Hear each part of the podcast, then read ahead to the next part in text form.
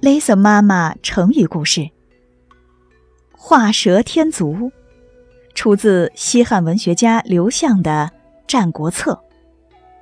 画蛇添足，顾名思义呢，就是画蛇时给蛇添上脚，比喻做了多余的事儿，不但没有用处，反而不合适，也用来比喻虚构事实，无中生有。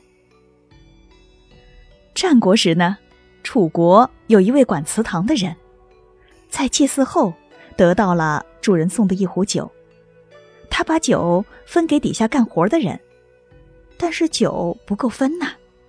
于是他们想了个办法，大家同时在地上画蛇，画的最快的人就可以喝酒了。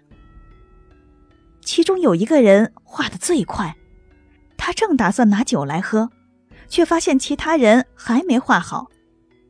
他就又得意的提起笔，一笔一画的为蛇添上脚。